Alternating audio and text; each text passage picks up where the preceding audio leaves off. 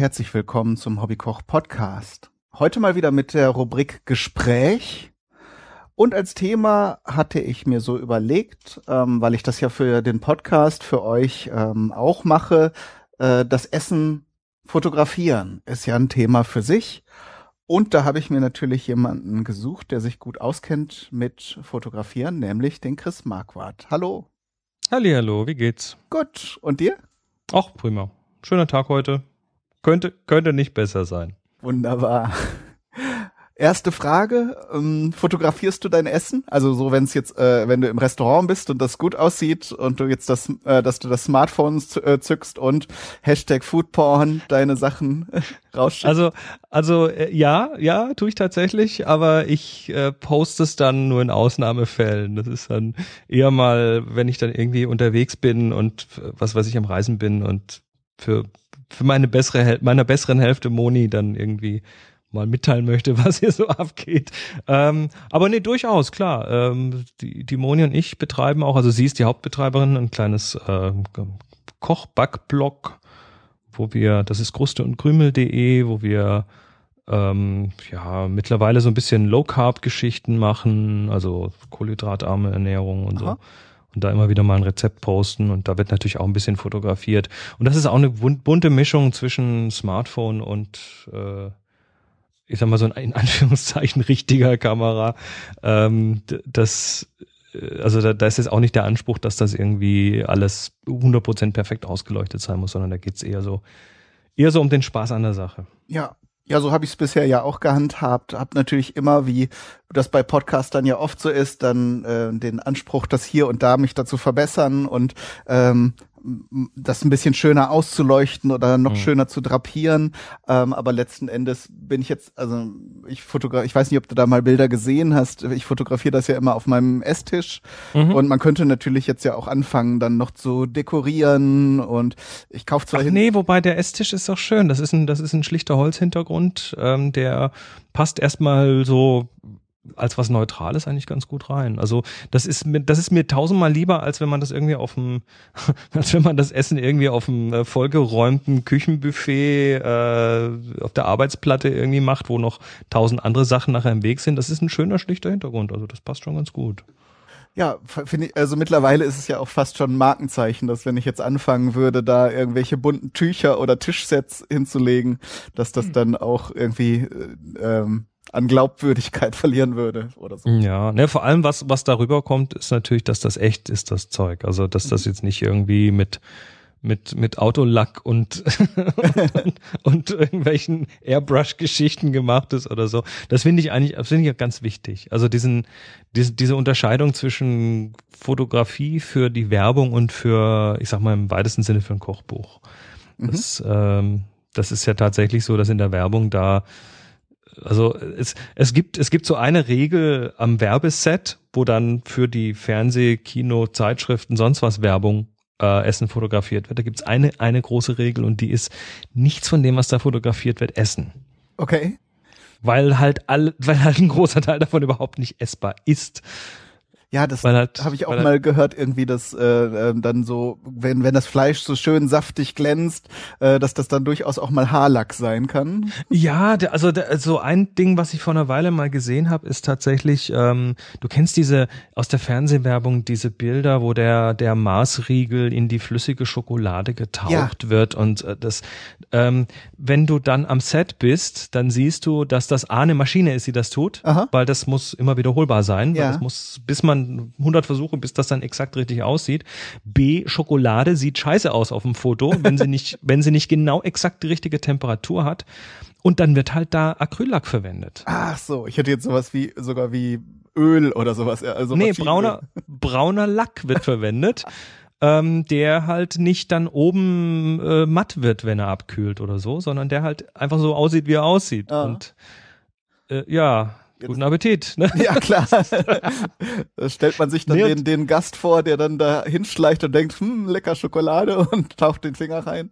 Genau. Und naja gut, ich, ich hoffe, das dass du das schon auch. riechst. Ja. Aber äh, im Gegensatz dazu dann die, äh, die, die Session, da habe ich mal äh, ein bisschen mit einem Essensfotografen gearbeitet, der das professionell macht für Kochbücher, der also tatsächlich äh, so das, was du heute irgendwie im Laden kaufst als Kochbuch, ne, mhm. ne, das kommt ja, das wird ja auch nicht einfach so nebenher fotografiert, sondern da wird schon richtig speziell für das Foto gekocht, gebraten, gebacken und dann wird das fotografiert. Äh, und der, bei dem war das so, dass ich sag mal 90 Prozent von dem, was da fotografiert wurde, konnte er hinterher dann auch noch locker essen. Mhm. Also der hat immer das Problem gehabt, dass er dann zu viel Futter hatte. So, was, was gibt's denn heute zum Mittag? Da sind dann immer alle Mitarbeiter gerne gekommen, wenn für, für Kochbuch fotografiert Richtig, wurde. richtig. Ja, der hat nichts anderes gemacht. Also ah. der war wirklich tatsächlich 100% spezialisiert.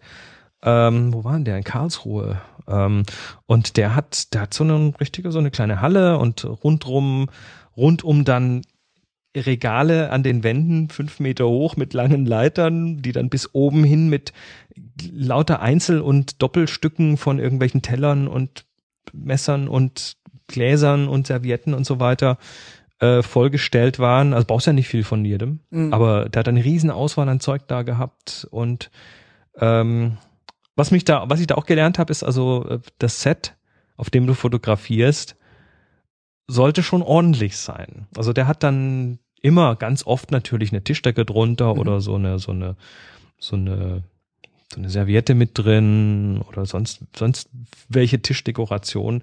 Und der hat immer ganz von morgens bis abends steht da ein Bügelbrett und ein laufendes Bügeleisen, weil das muss immer alles nochmal gebügelt werden und damit das auch ganz perfekt aussieht. Und das war mir dann schon so ein bisschen viel fast, aber also ja, man, aber äh, gerade Thema Kochen und Haushalt und so, da ist dann schon, wenn dann in der Serviette überall Falten sind oder das so ja, aus der Waschmaschine gezogen Das ist. fällt dir nicht so auf, aber wenn du es dann auf dem Foto siehst, dann merkst du, naja, vielleicht hätte ich doch und überhaupt. Und äh, ich meine, ich, ich weiß es, ich, ich will dir nichts unterstellen, ich weiß nicht, wie eine Küche aussieht, aber wir sehen natürlich immer nur einen kleinen Ausschnitt von deinem Tisch. Mhm. Also wenn ich sowas mache, dann räume ich was frei und dann, dann, dann nehme ich natürlich irgendwie, was weiß ich, die Packung Tempotücher, die auf dem Tisch noch liegt, nehme ich natürlich nicht mit ins Bild. Ja. Und äh, so, so die Unordnung, die so drumrum ist so ein bisschen, wobei, ne, so, also ich, Moni hört jetzt wahrscheinlich zu, ähm, nein, bei uns ist nicht unordentlich. Aber Nein, also ich, ich, kann das mal beantworten und leaken. Also es gab durchaus Situationen, wo ich die eine Hälfte des Tisches frei und ordentlich hatte oder dann auch so, dass das von von dem Blickwinkel der Kameralinse dann alles äh, schon ordentlich und aufgeräumt aussah und auf der anderen Seite äh, waren dann irgendwelche Buntstifte oder was gerade gemalt ist oder gebastelt ja, ist. Ja, du hast ja, so. du hast ja Kids, ne? Da ja. ist eh immer irgendwie was los, klar. Genau. Und äh, es gibt auch einen guten Grund, warum ich einen Audio-Koch-Podcast mache.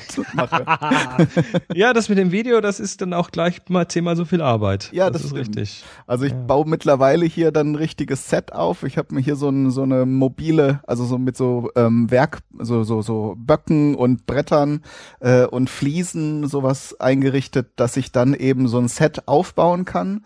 Ist noch nicht so ganz hundertprozentig das, was ich von der Qualität her haben will. Ähm, aber das, meine Küche ist halt einfach, das ist halt eine, ich bin hier in einer Mietwohnung, das ist eine 40 Jahre alte äh, äh, Küche, wo dann die Arbeitsplatte eben entsprechend auch eine Patina schon hat. Hm. Und, und, was, der Herd auch. Bei solchen Küchen hast du natürlich immer das Problem, wenn du Video machen möchtest, dass die, dass die Arbeitsplatte an die Wand anschließt. Hm. Also wenn du dir so Kochshows anguckst, die gucken ja immer von der Wand aus auf dich, also quasi ja. über die Arbeitsplatte. Da musst du erstmal den Platz für haben, ne?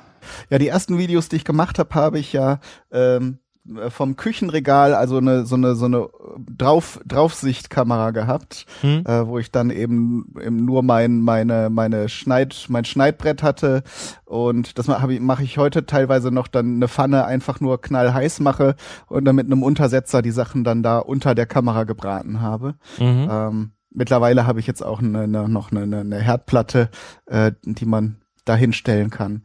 Aber es ist schon, also man muss sich natürlich nur zu helfen wissen, ähm, aber wenn man es eben schön haben will und eben nicht so eine vergilbte äh, äh, Arbeitsplatte oder sowas, dann äh, muss man sich halt was anderes überlegen.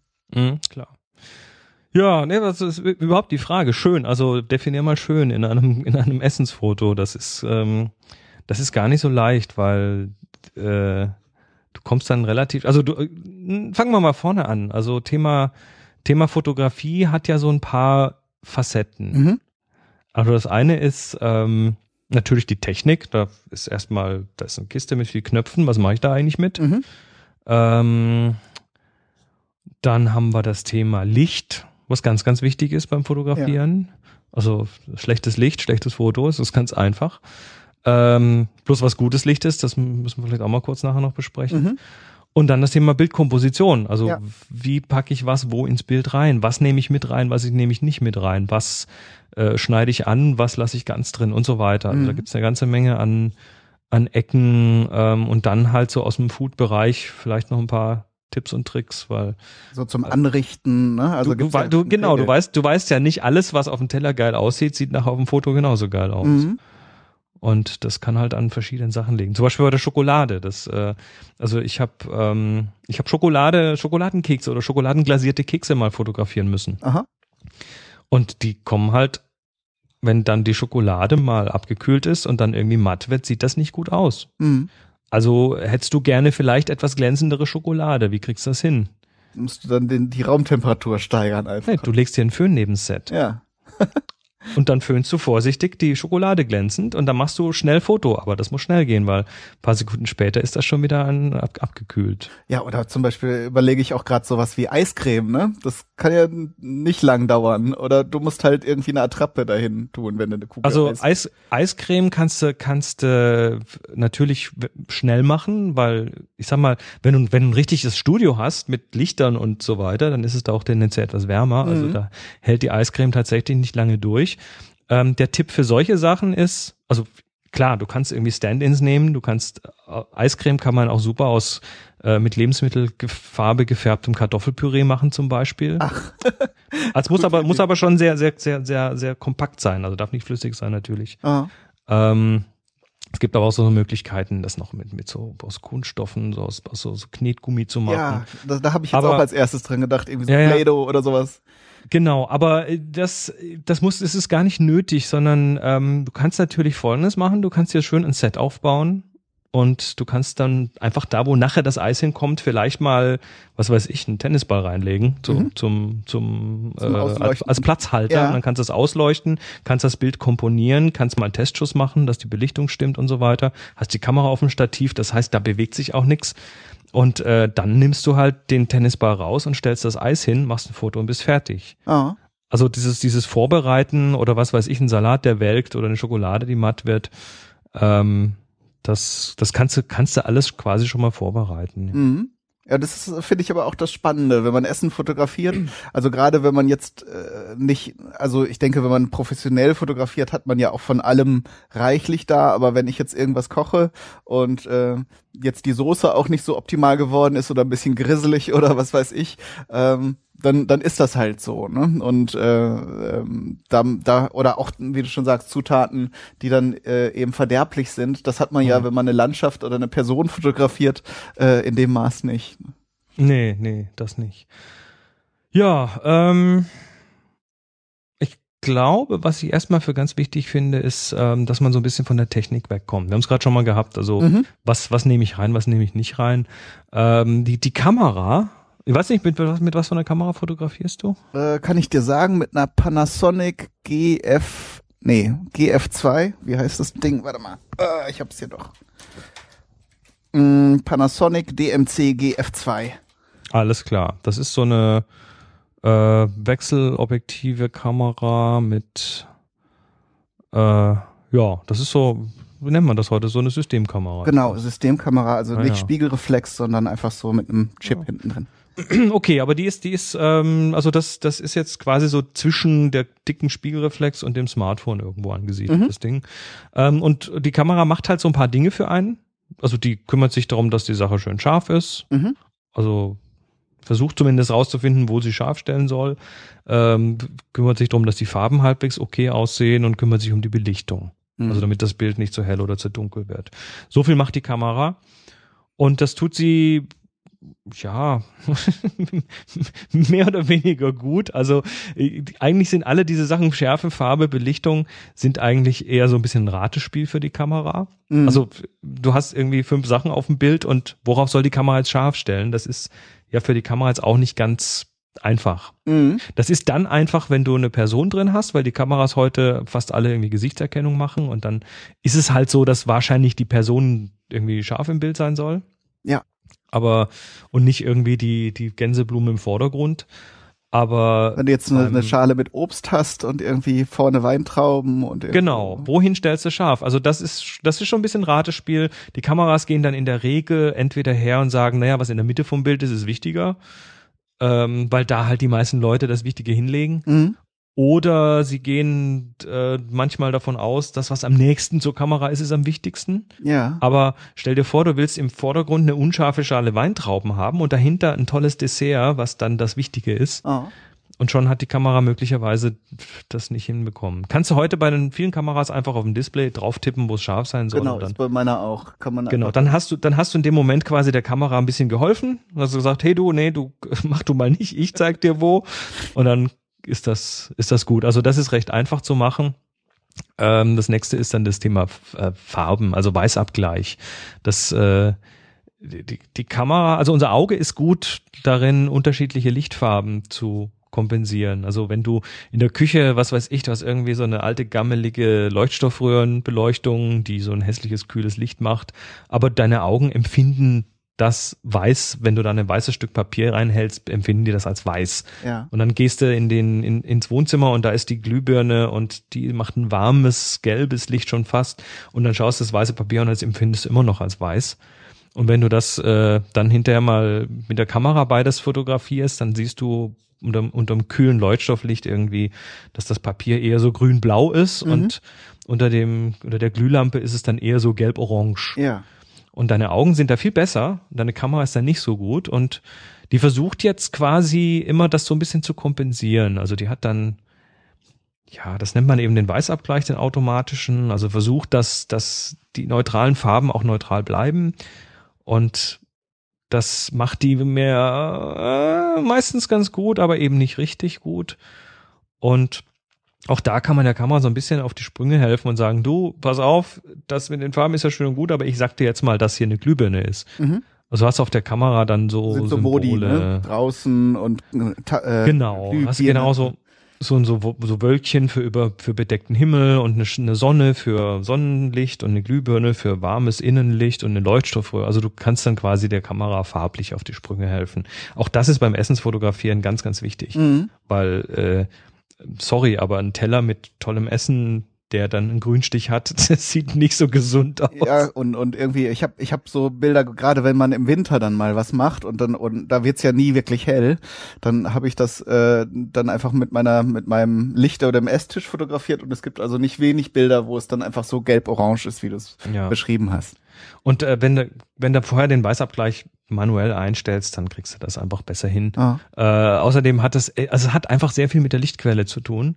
Du hast, äh, ich weiß nicht, das, also Tageslicht, so qualitativ ist Tageslicht tatsächlich das beste Licht.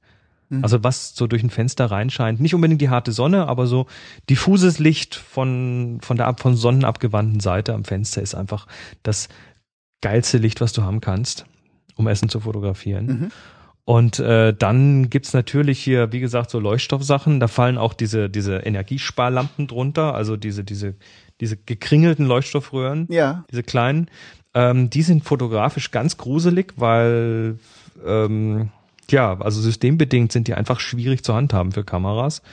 Ähm, dann gibt's die LEDs mittlerweile immer mehr und die sind, die werden auch besser von den Farben, aber sind auch noch nicht so ganz. Also wenn du die Wahl hast, dein Essen zu fotografieren, mach es mit Tageslicht. Mhm. Also am Fenster so, eine, so ein bisschen eine halbe Gardine davor ziehen, dass es so ein bisschen noch weicher wird, das Licht. Äh, das ist für Essen ganz, ganz tolles Licht. Ja. Ja, ich ähm, doof ist jetzt zum Beispiel, wenn die Sonne richtig reinknallt, ne, dann hat man so ein eigentlich so ein schönes helles Licht, da wo die der und dann ist dann so ein Schnitt und da fällt. Aber ein hartes Licht hast du, das ist das Problem, ja. ja. Genau, wo die Schattenkanten so knallhart sind. Äh, Gardine davor ziehen. Mhm. Einfach eine Gardine davor ziehen, dann macht das das Licht diffus, dann wird das weicher. Ähm, oder halt ein Fenster in eine andere Richtung nehmen. Ja. Muss man halt das Essen, das Essen einmal quer durch die Wohnung tragen. Sonst einmal im Schlafzimmer fotografieren. Alter, du, das, du wirst lachen, das tue ich. Das ist, ja, weil, weil, das tatsächlich dann manchmal halt das Licht an der, auf einer anderen Seite, auf einem anderen Fenster deutlich besser ist. Und äh, also das war jetzt, das war jetzt äh, Thema Technik, Farbe, Schärfe, Farben können wir beides so ein bisschen nachhelfen. Ähm, Thema Belichtung ist jetzt auch nochmal was, also wie das, wie hell oder dunkel das Bild wird. Auch da sind die Kameras eher so ein bisschen am Raten. Ähm, ist aber in der Regel ganz ordentlich, was die Kameranbelichtung macht. Äh, wer da das Gefühl hat, dass die Kamera irgendwie zu viel hell oder zu viel dunkel macht, ähm, der möge mal im, im Kamerahandbuch nachschauen unter dem Stichwort Belichtungskorrektur. Also wenn die Kamera zum Beispiel jetzt ein Bild deutlich zu hell macht, dann kann man da noch ein bisschen korrigieren, bevor man das Bild macht oder auch vielleicht sogar hinterher in der Bildbearbeitung noch ein bisschen korrigieren. Ist das dann dieses mit den ISO-Werten oder ist das nochmal eine andere? Das ist nochmal eine andere Geschichte. Also Be Belichtung, wie, wie hell das Bild, lass uns ganz kurz, ganz vorsichtig noch in die Technik abgleiten. Ja. Ähm, da kommen wir aber gleich auch wieder raus. Ähm, aber du, du hast, also du hast drei Parameter an der Kamera, die die Belichtung bestimmen. Also wie hell das Bild wird mhm. bestimmen. Mhm. Das eine ist tatsächlich die ISO. ISO ist einfach, wie empfindlich die Kamera ist, also wie empfindlich sie auf Licht reagiert. Mhm. Und je, je dunkler es ist, desto mehr ISO brauche ich, um noch ordentliche Bilder zu machen. Und dann hast du die sogenannte Blende, das ist also vorne quasi wie, wie unsere Pupille im Auge. Genau, wie viel Licht reinfällt einfach. Das ist einfach, wie groß ist das Loch, durch das das Licht reinkommt. Und je größer das ist, desto mehr Licht kommt rein. Und dann hast du noch die Belichtungszeit. Mhm. Also wie lange die Kamera tatsächlich belichtet, weil wenn die, wenn die eine, eine Hundertstel Sekunde belichtet, dann ist das doppelt so viel Licht, wie wenn sie nur eine Zweihundertstel Sekunde belichtet. Mhm. Und diese Kombination aus diesen drei Parametern, da ist quasi die Belichtungsautomatik in der Kamera, ähm, die versucht quasi die so zu jonglieren, dass das funktioniert. Und zwar so, dass du zum Beispiel nicht eine zu lange Belichtungszeit bekommst, weil wenn du zu lange belichtest, dann verwackelst du das Bild, mhm. weil du bewegst ja die Kamera immer so ein bisschen aus der Hand. Also die, die Kamera versucht quasi so smart wie möglich zu sein, um diese drei Parameter so zu jonglieren, dass, dass du das Optimum rausholst. Aber auch das ist halt ein bisschen ein Ratespiel, weil die Kamera weiß ja nicht, was sie vor sich hat. Also du kennst das vielleicht, wenn du im Winter draußen fotografierst im Schnee, mhm. dann kommen die Bilder gerne mal so ein bisschen graumatschig zurück. Ja. Die, die, die, die strahlen dann nicht so weiß, wie man den Schnee gesehen hat. Und das liegt halt daran, dass die Kamera nicht genau weiß, was sie vor sich hat. Und dann sieht sie ganz viel hell und dann sagt sie, oh nee, das ist zu hell, dann mach ich mal ein bisschen dunkler. Ah. Und dann kriegst du eben so einen grauen Schnee. Und das, das, da kann man der Kamera mit der sogenannten Belichtungskorrektur kann man der so ein bisschen auf die Sprünge helfen und sagen, ja du, ich weiß, da ist Schnee und da machen wir ein bisschen heller. Aha. Nimm mal das Grau raus. Kannst natürlich, wenn du jetzt vor deinem, vor deiner Kamera beim Essensfotografieren, äh, weiß nicht, einen großen weißen Teller hast, also ganz viel helle Fläche hast und darauf dann noch irgendwie äh, ein Schweineschnitzel mit mit heller Bechamelsoße, mhm. dann hast du ganz viel hell auf dem Teller, dann ist das wie so eine Schneeszene. Ja. Und das kommt hinterher zu düster raus, weil die Kamera sagt, oh nee, da ist so viel Licht, ich mach mal dunkler. Und sowas könnte man dann zum Beispiel, könnte man der Kamera sagen, hey, mach mal ein bisschen heller. Mhm. Aber das ist Technik, ne? Das ist alles Technik und die Kamera rät halt so gut sie kann, wie es, wie sie es machen soll und ist auch meistens richtig, aber eben nicht immer. Aber jetzt kommt halt dazu, dass äh, also ich, ich habe immer das, immer das Problem, wenn jemand sagt, boah, du hast so eine geile Kamera, die macht sicher tolle Fotos. Und das ist so ungefähr wie wenn dir jemand sagt, boah, du hast so geile Töpfe, du kannst sicher toll kochen. Ja. Ne? Oder hat dich mal jemand nach dem, nach einem tollen Essen gefragt, mit was für Messern du das Gemüse geschnitten hast? Nee. Nee, ist genau das gleiche, ist aber genau das mit der, also der Glaube daran, dass nur eine, eine, eine noch bessere Kamera noch bessere Bilder macht, ist natürlich ist natürlich Blödsinn. Weil der, der Fotograf oder die Fotografin macht natürlich ganz viele wichtige Sachen, nämlich äh, einen Ausschnitt wählen. Was ist im Bild, was ist nicht drin? Ähm, den einen Zeitpunkt wählen, wann man abdrückt. Mhm. Ob das ist jetzt beim Essen vielleicht nicht ganz so das dramatisch. Läuft ja im Idealfall nicht weg. Naja gut, wenn es Eis ist, dann läuft das halt ja, schon weg. Das ne? stimmt, ne? ja. Ähm, äh, du, du, du du triffst halt die Entscheidung, wo soll die Schärfe liegen, wie sollen die Farben dargestellt werden. Also du hast eine ganze Menge Entscheidungen, die tatsächlich so bei dir liegen, wenn du das Bild machst.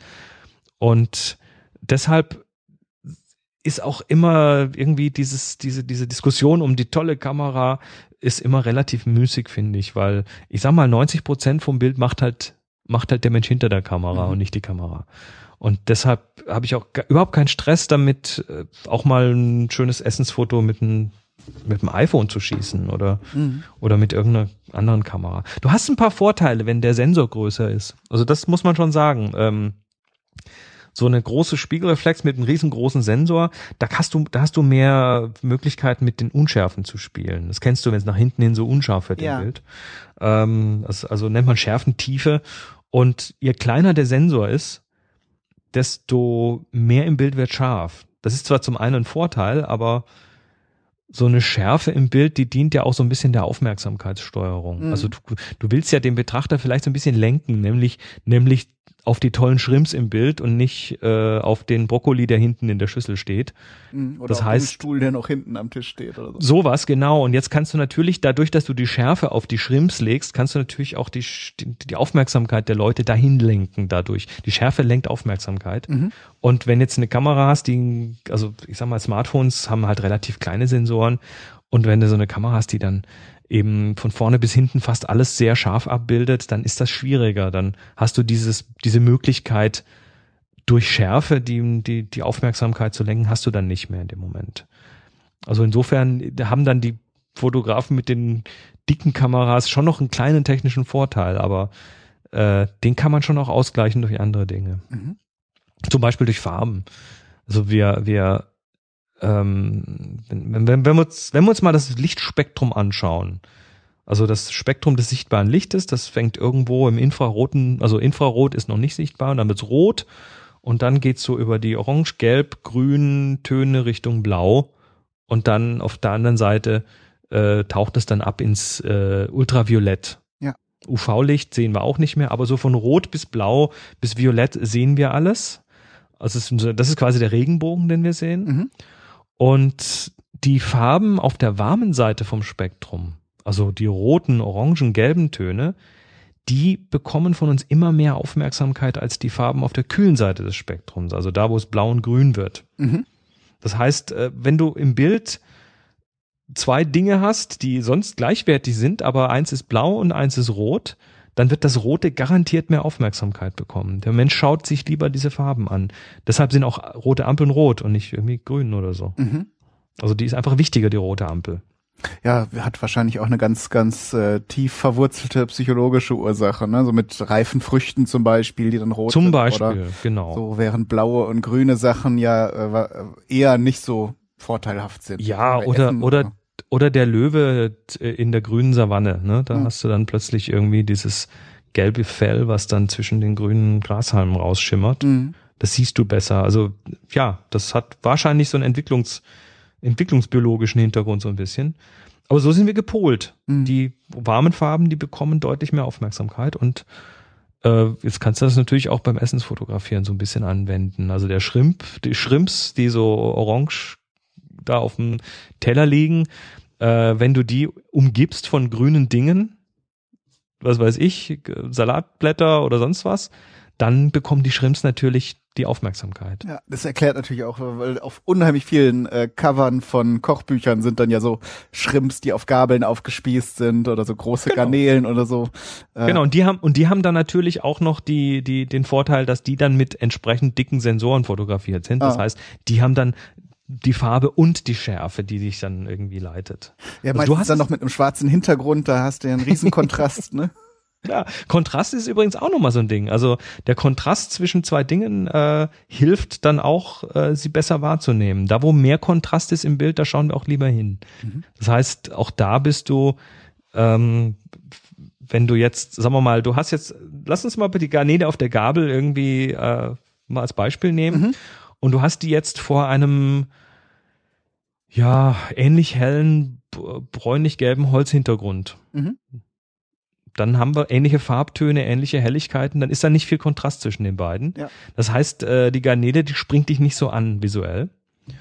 Wenn du da jetzt aber mal einen Kontrast hinten ran machst, also tatsächlich mal einen schwarzen Hintergrund oder was anderes, dann hat die Garnele plötzlich ein ganz anderes Gewicht, weil du siehst die auch viel besser. Die ist, die hebt sich ja viel besser vom Hintergrund ab.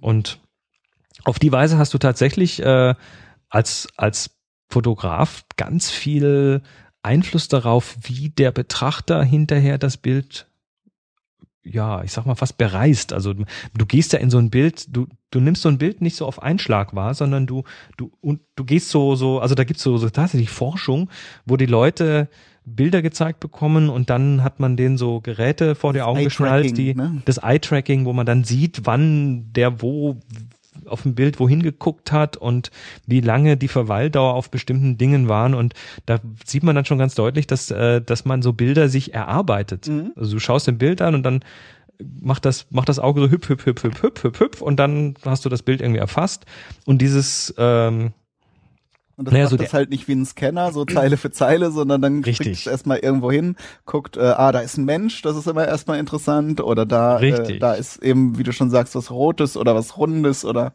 wie auch immer und dann. Genau.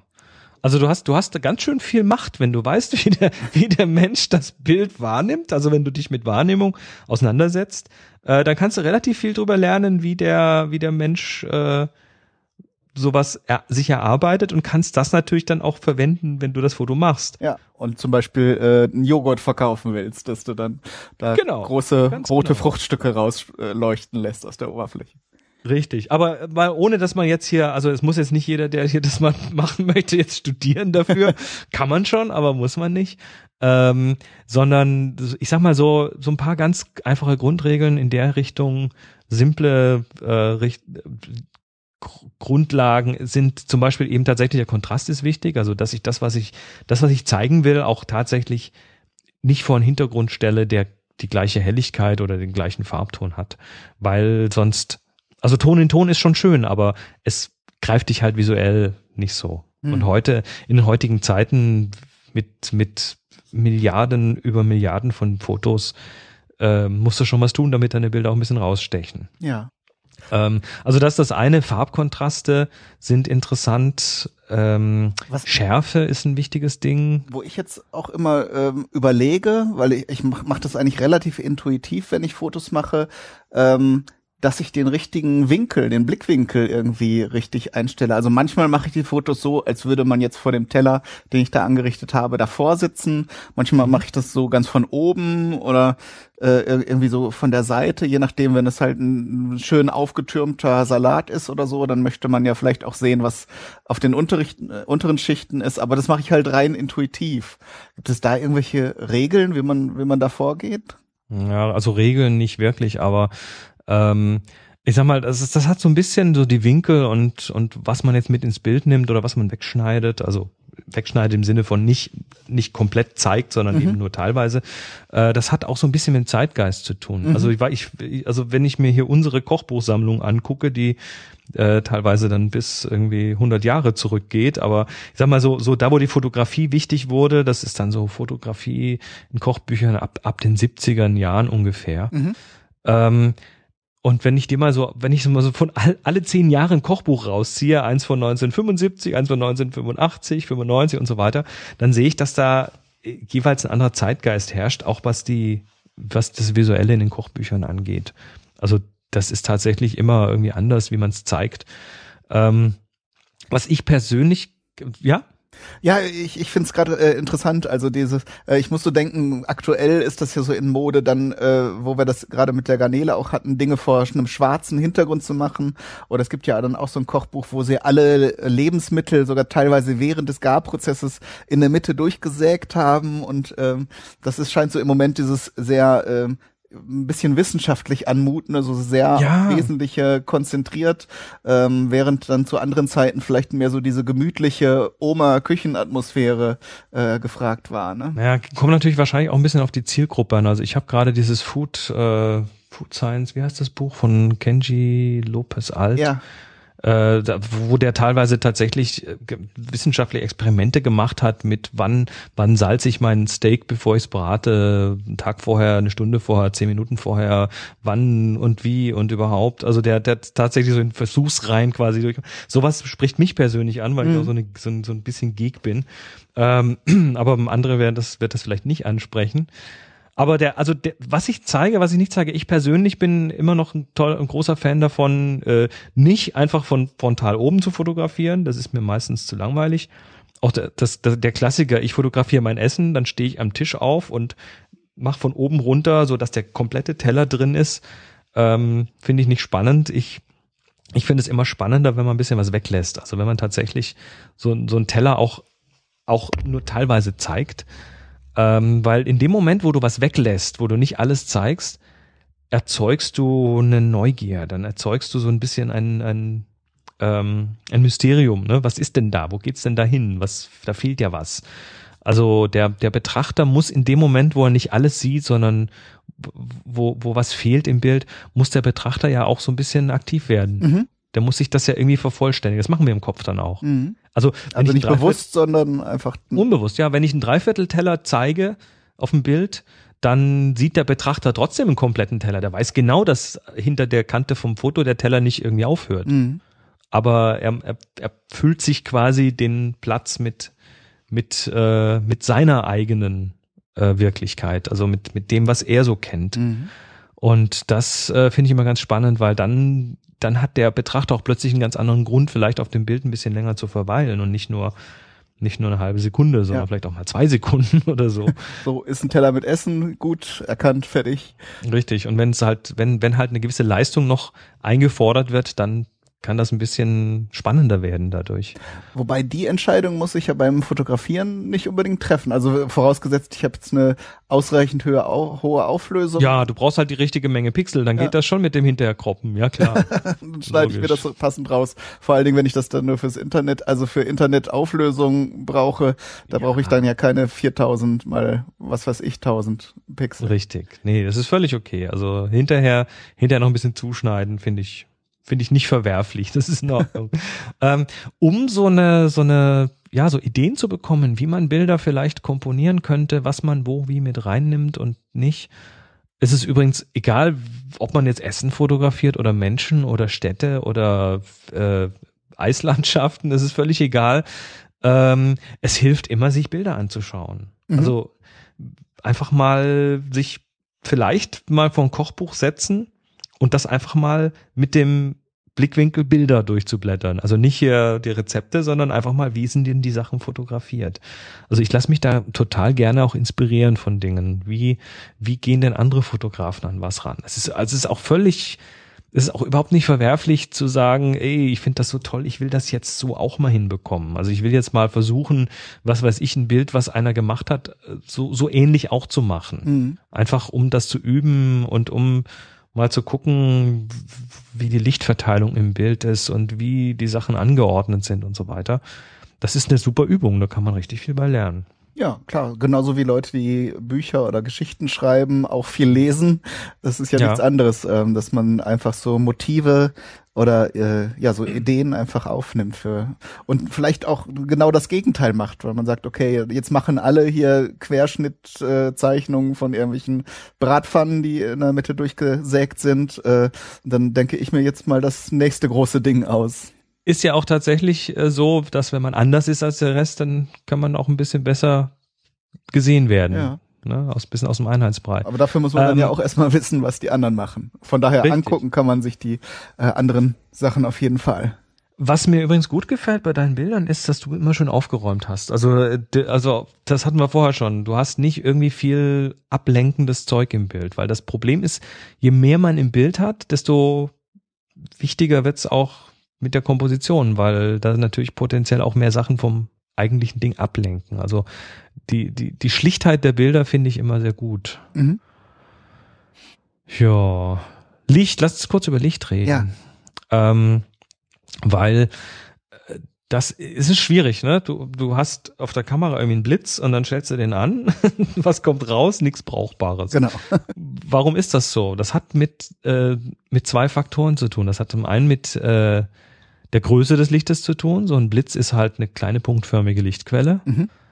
Und äh, zum anderen, und, und das ist halt in, der sel in, in den seltensten Fällen angenehmer als eine größere Lichtquelle, also eine diffuse Lichtquelle. Die Sonne, die von hinten auf eine Gardine scheint und einen großen Lichtfleck macht oder so. Ähm, und zum anderen ist es die Richtung des Lichtes, die ganz, ganz schwierig ist an der Stelle. Also hast, äh, ja, st stell dir vor, du würdest dich mit einem Gegenüber unterhalten und du hättest oben auf der Stirn so eine, so eine Grubenlampe, mhm. die dem anderen voll in die Fresse leuchtet. ja. Das ist A für denjenigen unangenehm, aber B sieht's auch nicht toll aus. Mhm. Das ist nicht schön. Und genau das macht deine Kamera, wenn du den Blitz aufklappst und dann, also Blitz ausschalten ist erstmal ganz wichtig. Mhm. Der Blitz macht kein schönes Licht. Ähm, dann ist die Richtung, also Richtung des Lichtes tatsächlich ganz maßgeblich, ganz wichtig. Und Essen, speziell wenn es jetzt, also ich rede jetzt mal nicht von Kuchen und so, sondern ich rede jetzt mal von Sachen, die gerade frisch aus einer Pfanne kommen oder so, die haben natürlich erstmal Feuchtigkeit und äh, irgendwie Öl und sowas drauf sich drauf. Das heißt, die, die reflektieren Licht sehr gut. Die haben so, so glänzende Stellen und die möchtest du auch zeigen. Und wie machst du das mit Licht? Du platzierst das Licht da, wo ähm, ja, Einfallswinkel, Ausfallswinkel, haben mhm. wir mal in Physik gelernt. Mhm. Also äh, wenn das Licht von deiner Richtung kommt, dann siehst du da nicht viel Glanz. Aber wenn das Licht von gegenüber kommt, mhm. also das Licht hinter dem äh, zu fotografierenden steht, dann bekommst du plötzlich diese Glanzlichter, dann bekommst du plötzlich, dann sieht plötzlich dein saftiges Ding wirklich saftig aus. Und das ist tatsächlich wieder dieses Fenster. Ja. Stellst deinen Teller vors Fenster an den Tisch und dann hast du automatisch vom Fenster ein Licht, das aus einem Winkel kommt, was äh, dein, dein Essen schön beleuchtet. Mhm. Dann hast du potenziell aber immer das Problem, dass du vorne vorm, also von, von deiner Sicht aus dann ein bisschen wenig Licht auf dem Essen hast. Ja, eben dieses typische, was, was, das kenne ich auch noch, nicht gegens Licht fotografieren, Ne? Hat man früher so gesagt, aber ist eigentlich Blödsinn, Aha. weil gegens Licht fotografieren ist, es macht immer interessantes Licht. Ja, habe ich aber auch schon gemerkt. Also ich habe auch schon wirklich Essen so fotografiert gegens Licht und äh, gerade wenn man dann auch ähm, so sowas wie Salat oder so hat, wo dann dünnere Blätter sind, das macht ja ganz interessante Effekte, wenn das Licht dann durch das Salatblatt Zum Beispiel, so. ja.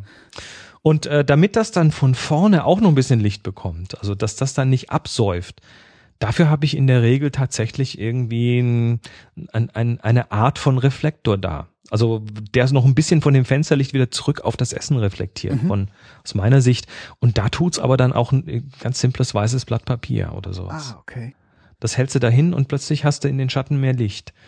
Ähm, was ich auch schon mal gesehen habe, äh, war, ähm, es gibt ja hier entweder für im Winter für die Autoscheiben oder so diese diese äh, silberbeschichteten Matten. Ne? Also wenn man es ein bisschen mehr mhm. Licht haben möchte. Geht auch, wobei das musste gar nicht, das musst du musst eigentlich musst du nicht mal was für bezahlen, weil ich habe äh, ich habe hier, ich schicke dir einen Link mal zu einem YouTube-Video, was ich gemacht habe. Da habe ich äh, in einem Restaurant, das ist zwar auf Englisch, aber äh, ich glaube, ich glaube, das kann man trotzdem ganz gut verstehen, äh, wo ich genau das Thema Essensfotografie ohne teure Ausrüstung ähm, mal thematisiert habe. Mhm. Und zwar habe ich da für ein Restaurant, für deren Website eine, ja, so eine Food Session gemacht und die wollten halt so ein paar Bilder für ihre Website und bin ich da hingekommen, habe aber tatsächlich nichts dabei gehabt, außer meiner Kamera und äh, dann waren wir, waren wir genau in der Situation. Jetzt haben wir hier einen Teller voll Essen und der sieht an sich schon so von den Farben ganz hübsch aus und von den Kontrasten und von der Platzierung, aber jetzt ist das Licht vom Fenster auch ganz toll, aber vorne ist es noch zu dunkel. Und dann habe ich den, äh, den Koch, der dann eben dabei war, habe ich gesagt, hey du, hast du, hast du ein Stück Alufolie? genau, das habe ich gerade gedacht. Dann hat er aus der Küche ein Stück Alufolie gebracht. Das habe ich dann so ein bisschen erstmal zerknüllt und wieder aufgemacht, dass das keine glatte, sondern so eine, so eine ribbelige Oberfläche hat weil das dann das Licht tatsächlich ein bisschen diffuser macht. Aha. Und dann äh, kam dann äh, sein Kollege gleich noch mit dem Tablett an und dann haben wir die Alufolie auf dem Tablett gespannt und, und hatten einen Reflektor und hat super funktioniert. Ja, cool. Der hat genau das getan, was man wollte.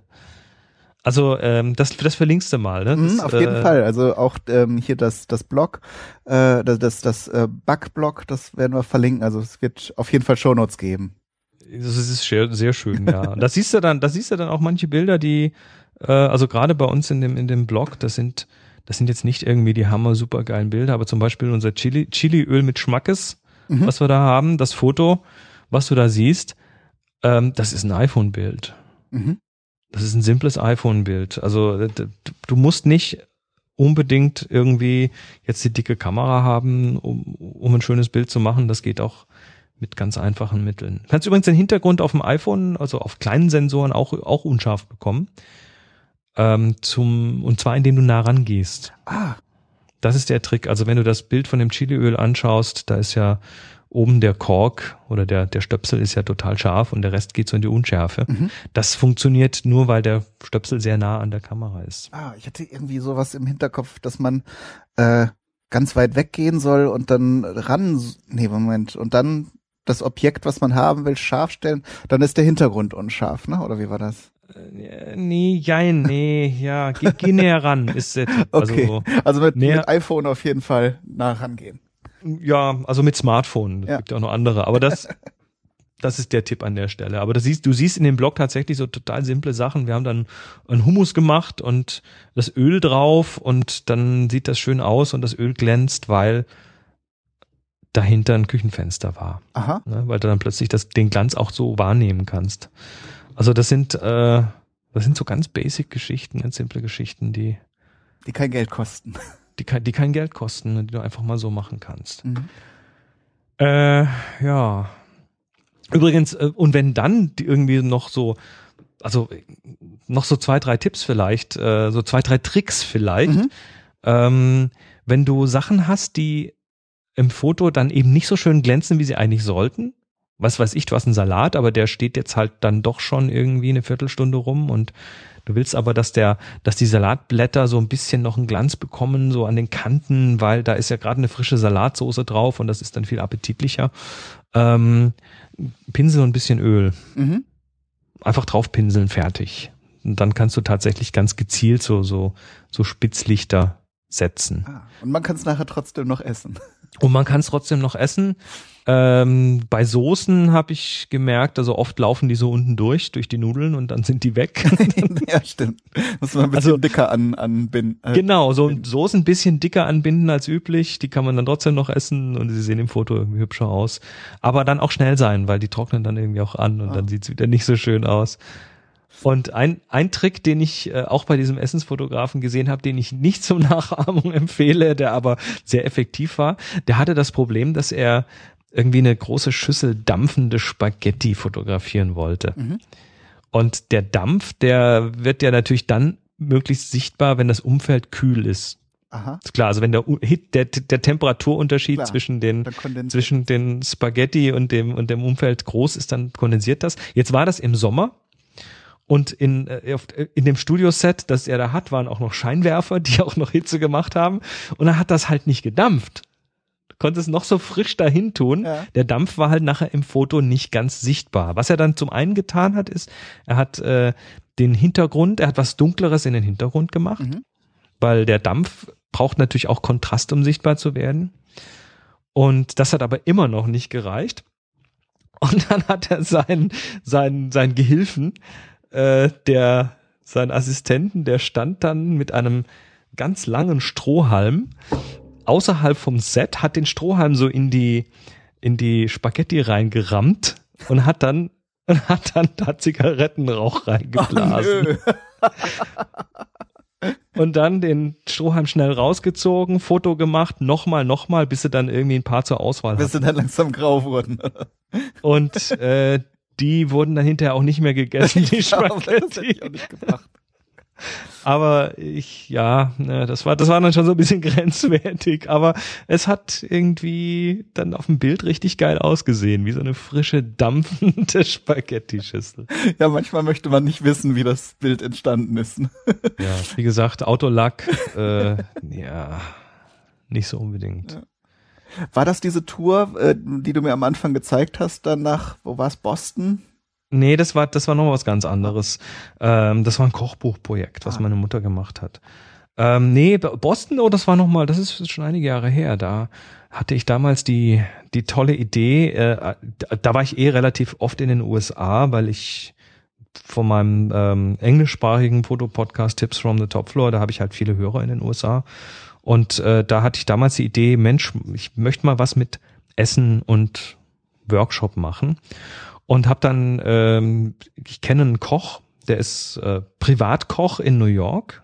Das heißt, der, das war übrigens in Brooklyn, nicht in Boston. Ah ja, Entschuldigung. Ähm, der, der ist Privatkoch, das heißt, der wird tatsächlich von Leuten angeheuert, von äh, wohlhabenden Menschen, die dann, äh, da kommt er dann hin, die macht denen einen Speiseplan, kocht denen irgendwie für eine Woche Zeug und friert denen ein. Ach, ich hätte jetzt erwartet, dass das sowas ist, dass die ein Dinner geben wollen. Das gibt's ja auch, dass dann jemand Das macht hinkommt. er auch, aber so sein Hauptgeschäft ist tatsächlich, da ist jemand, der sagt, ich will frisches, tolles Essen. Ähm, hier hast ein Budget, ähm, überrasch mich mal. Und dann geht er zu denen in die Küche, bringt seine eigenen Messer mit und ein paar, äh, paar Sachen, die er braucht. Mhm. hat er so einen Rollwagen, mit dem man dann dahin geht, so in der New Yorker U-Bahn unterwegs, ne? Kommt dann dahin, legt sein, seine Kochjacke an und kocht, kocht dann irgendwie ein paar Stunden dort und die haben dann für eine Woche irgendwie tolles Essen. Ja, coole Idee. Und äh, mit und der ist eben auch Podcaster. Ähm, und mit darüber habe ich den kennengelernt und dann haben wir uns mal zusammengetan und haben mal zwei Sessions gemacht. Da habe ich dann noch über glücklicherweise noch jemanden kennengelernt mit einer großen, großen Küche. Und die haben wir dann genutzt, um damit ja, mit, mit Pärchen zusammen im Prinzip äh, zwei Workshops parallel zu machen, einen Kochworkshop und einen Essensfotografie-Workshop. Aha. Das heißt, zwei das heißt, Fliegen mit einer Klappe. Richtig, also das war, das war dann zum einen war das klasse, weil die, da konnten dann Pärchen, die normalerweise nichts miteinander unternehmen können, ne, wegen verschiedenen Hobbys, konnten dann plötzlich äh, sowas tun.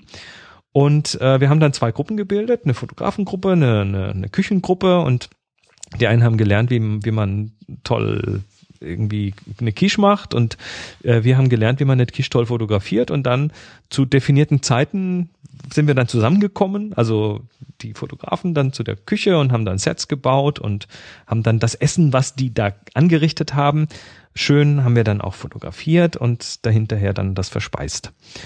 Und das dann über ein ganzes Wochenende, zwei Tage. Also das war, das war eine richtig geile Geschichte hat unglaublich Spaß gemacht, ähm, war aber letztendlich tatsächlich extrem aufwendig zu organisieren. Das glaube ich. Also sowohl in der Vorbereitung als auch dann in der Durchführung, ne? weil das muss dann ja ineinander greifen auch. Ja, du brauchst halt auf beiden Seiten dann jemanden, der gut das Timekeeping beherrscht, der also auf den, der, der es schafft, eine Gruppe auf den, auf eine gewisse Uhrzeit hinzulenken. Mhm ähm, was schon an sich nicht einfach ist. Äh, dann haben wir das so als Komplettpaket verkauft, weil das war nicht billig, weil wir haben tatsächlich dann auch viel Zutaten und gutes Zeug gekauft. Mhm. Äh, die Miete für, den, für die große Küche war nicht günstig. Ähm, es war dann hinterher von der von der Kalkulation sind wir quasi auf null rausgekommen. Also es ist es hat keiner was dran verdient und da ich jetzt ein Stück weit von solchen Sachen lebe, ist es echt, ist es echt schwierig, das dann, das dann nochmal zu wiederholen. Und wenn man es noch teurer macht, dann äh, kommen halt keine Leute mehr. Also das ist so, ja, schade eigentlich, weil ich würde es eigentlich total gern wieder machen, weil es total viel Spaß macht. Ähm, bin auch jetzt gerade am überlegen, ob ich nicht äh, tatsächlich sowas hier hier nochmal veranstalte, weil mittlerweile ähm, so seit einem Jahr wohnen Moni und ich in der in unserer Viewfinder Villa. Wir haben ein großes Haus gemietet. Mhm. wo wir jetzt so leben und arbeiten. Also das ist von dem, vom Platz her tatsächlich so, dass wir ja auch Workshops machen. Das ist in der Nähe von Hannover.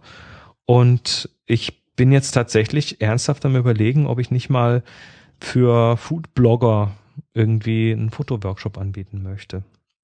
Ja, das wäre auf jeden Fall spannend. Also das äh, könnte man quasi so kombinieren mit äh, ein Teil der Gruppe macht das Ding. Also unsere Küche ist groß genug, dass da irgendwie eine, eine gute Handvoll Leute reinpassen. Ähm, die, das, die, die Flächen hier sind groß genug, dass man sowas machen könnte. Die Lage ist sehr zentral. Die Unterkünfte hier in der Gegend sind, sind schreiend billig. Also kommst hier von Hannover in, in einer Viertelstunde mit dem Zug raus und kriegst hier für 30 Euro eine Übernachtung mit Frühstück. Ja, also. auf jeden Fall. Also ich, äh, du hast das ja schon mal in unseren Vorgesprächen angedeutet. Ich bin da auf jeden Fall sehr neugierig, ob, ob, ob du dich dazu entscheidest, das anzubieten. Und äh, falls jetzt von den Hörerinnen und Hörern sagt, ja, mit dem Chris äh, würde ich das auf jeden Fall auch mitmachen, können die sich ja gerne hier bei mir melden oder wenn sie äh, auf Twitter mit dir verbunden sind, auch direkt zu dir. Ähm, das können, das können wir auf jeden Fall die, die Hörerinnen und Hörer auf dem Laufenden halten, wenn sich das ergibt. Ja, ich, äh, ich habe hier so, ich habe so eine Website hier. Also wenn es interessiert, ähm, ich gebe dir dann auch mal den Link. Ähm, discoverthetopfloor.com heißt die. Mhm. Also entdecke den Topfloor. Das frag nicht nach Topfloor. Das hat mit der Historie des Podcasts okay. zu tun, dieser Name, weil ich im obersten Stockwerk gewohnt habe. Ähm, aber auf Discover the Top Floor ist quasi, sind alle, alle diese Workshops und Geschichten. Und wenn der da landet, dann äh, gebe ich da auch so über so einen kleinen Newsletter Bescheid. Also wer da möchte, kann sich da einfach mal irgendwie drauf tun und dann. Aber ich bin jetzt, ich werde jetzt eh dann mal demnächst irgendwie wahrscheinlich mal mal ein bisschen Recherche betreiben und gucken, was es denn an Foodblogs gibt und die mal gezielt anschreiben. Weil ich, ich, ich denke schon, dass die Sache spaßig ist und dass ähm, Fotografie kann immer noch ein bisschen besser werden. Mhm. Ja, und äh, es sei denn, also auch wie du schon sagst, äh, es kommt dann ja auch viel auf Ideen an und da hat sich ja nun in vielen Zusammenhängen gezeigt, wenn man sich da einfach austauscht mit anderen Menschen, äh, ja, entsteht in der Summe auf jeden Fall mehr, als wenn man da selbst vor sich hin friemelt. Ne? Das ist richtig. Und es sind tatsächlich ja oft ganz simple, einfache Dinge. Also du musst jetzt nicht irgendwie in teures Equipment äh, investieren, um, um gut fotografieren zu können. Das eine hat mit dem anderen nichts zu tun. Ja, ja so ist das. Ja, dann ist das doch ein, eine schöne eine Aussicht. Ähm, vielleicht gibt es dann demnächst mal einen Podcast zum Thema Fotografieren für Foodblogs oder für, für ähm, das Essen. Ähm, ja, dann danke ich dir auf jeden Fall für das sehr, sehr interessante Gespräch. Na super, gerne doch. Und den Hörerinnen und Hörern viel Spaß beim Nachmachen und Ausprobieren, wie ich immer sage. Alles Gute, bis zum nächsten Mal und tschüss. Tschüss.